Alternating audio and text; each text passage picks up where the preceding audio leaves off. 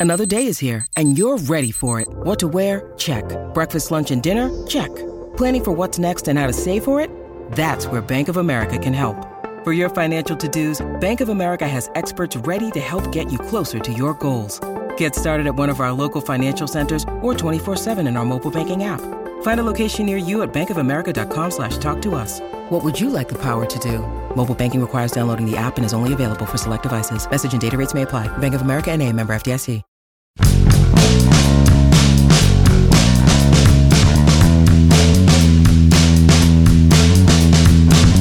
The next Pittsburgh team to contend? That question comes here a lot, meaning in this direction. Whether it's online, whether it's here at our downtown headquarters, wherever, it comes a lot. And I always answer the same way. Good morning to you. Good Wednesday morning. I'm Dejan Kovacevic of DK Pittsburgh Sports, and this is Daily Shot of Pirates. It comes your way bright and early every weekday. If you're into football and or hockey, I also offer daily shots of Steelers and Penguins, the other two teams in town that I cover in the same place that you found this. My answer is that, and hear the wording carefully, please, it should be the Pirates. It should be the Pirates. Why? Well, let's start with the other two. Brief synopsis. The Steelers are sitting in first place. Sounds great, right? Well, everyone who follows them closely knows that it isn't. They're 3 and 2, they're atop the AFC North division, but they've got a minus 31 point differential. Their offense ranks 30th in a 32 team league. Their defense ranks 30th in a 32 team league and there's work to be done. From the hockey standpoint, yeah, the Penguins have the big names, but they're also getting up there in age, getting seriously up there in age with the best of the best that they have. Whereas the Pirates have two things going for them. One is that they've been, in theory, building momentum toward the 2024 season for a while. They've at least been pushing toward that season for a while. Whether or not they get there, we'll have to see about that. The second reason is that when I think about contending, I think first and foremost about just getting in, meaning just getting into the playoffs. You can do anything once you're there. Upsets happen all the time in all sports, but maybe more in baseball than any other because you can ride a couple of hot pitchers and look, there you go. Payrolls, as we've seen, don't matter anywhere near as much in a shorter tournament or smaller sample size than they do in the regular season, in which depth and all kinds of other variables get exposed.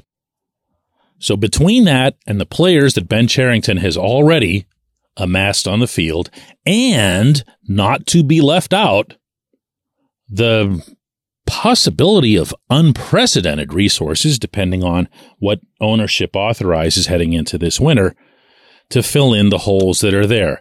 Notably, apparently, right field, first base, bunch of starting pitchers, couple of bullpen arms. Even if Cherington shops in a different aisle than the one he's accustomed to, it's probably affordable. It's probably not something that's going to break his cart. So, yeah, there it is, right? Just like that. I've got the answer. It's going to be the baseball team, and they're going to become the city's favorite franchise and win over youngsters, and it's going to be just all sunshine. And no, it's not. no, it's not. Of course, it's not. But if I ask you, and I'm going to do that first here because I'd love to get your answers back in written form, please.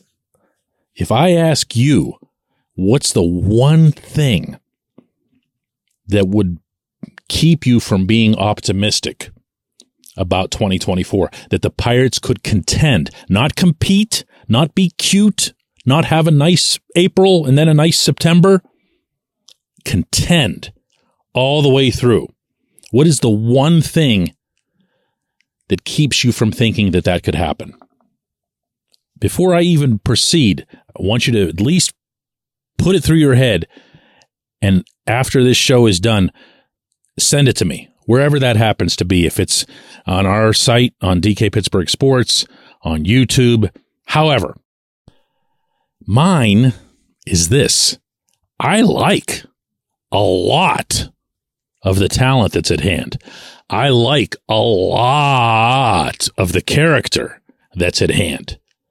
I feel like the mix is there in that clubhouse of young and old and still on the way, like a Paul Skenes, like a Jared Jones. To make something special out of it. That's not pumping them up. That's not being unrealistic. However, what I don't like is the instruction. What I don't like is the development. What I really, really, really don't like is the lack of precedent for younger players getting better under the major league coaching staff. That's a major, massive, insurmountable, really, obstacle. It just is. Not to turn this into another Oscar Marin Andy Haines bash fest, but show me the results. Show me why we should believe in what these guys can get out of their younger players when they've yet to do it. With the exception, the significant exception, but only one, of a couple of months of Oneil Cruz late last season. Name for me the names of the young players who've come to Pittsburgh and shown well and stuck it out well. Honestly, here, I'm almost afraid of how optimistic I'd be about this franchise's future if they had those two things in place, meaning pitching instruction and hitting instruction that could be trusted, that had a track record. Which is why it still just blows my mind that it didn't happen and it's not going to happen this offseason. When we come back, J1Q. This portion of Daily Shot of Pirates is brought to you by our friends at North Shore Tavern, that's directly across Federal Street from PNC Park. It's home of Steak on a Stone, an eating experience, underscoring the word experience. The steak is brought to you partially cooked on an 800 degree stone, and you do the rest. It's a ton of fun, it's a great meal, and it's a baseball atmosphere like no other in Pittsburgh. North Shore Tavern, right across Federal Street from PNC Park. Your front door, your car, your bike, your computer, your gun. Safety is a habit. Every day you lock and secure your home and everything you want to keep safe. Gun safety and responsible storage are no different and the best way to help prevent accidents, misuse, and theft. If you have a firearm, own it, respect it, and secure it. Visit projectchildsafe.org, brought to you by the National Shooting Sports Foundation and the Bureau of Justice Assistance.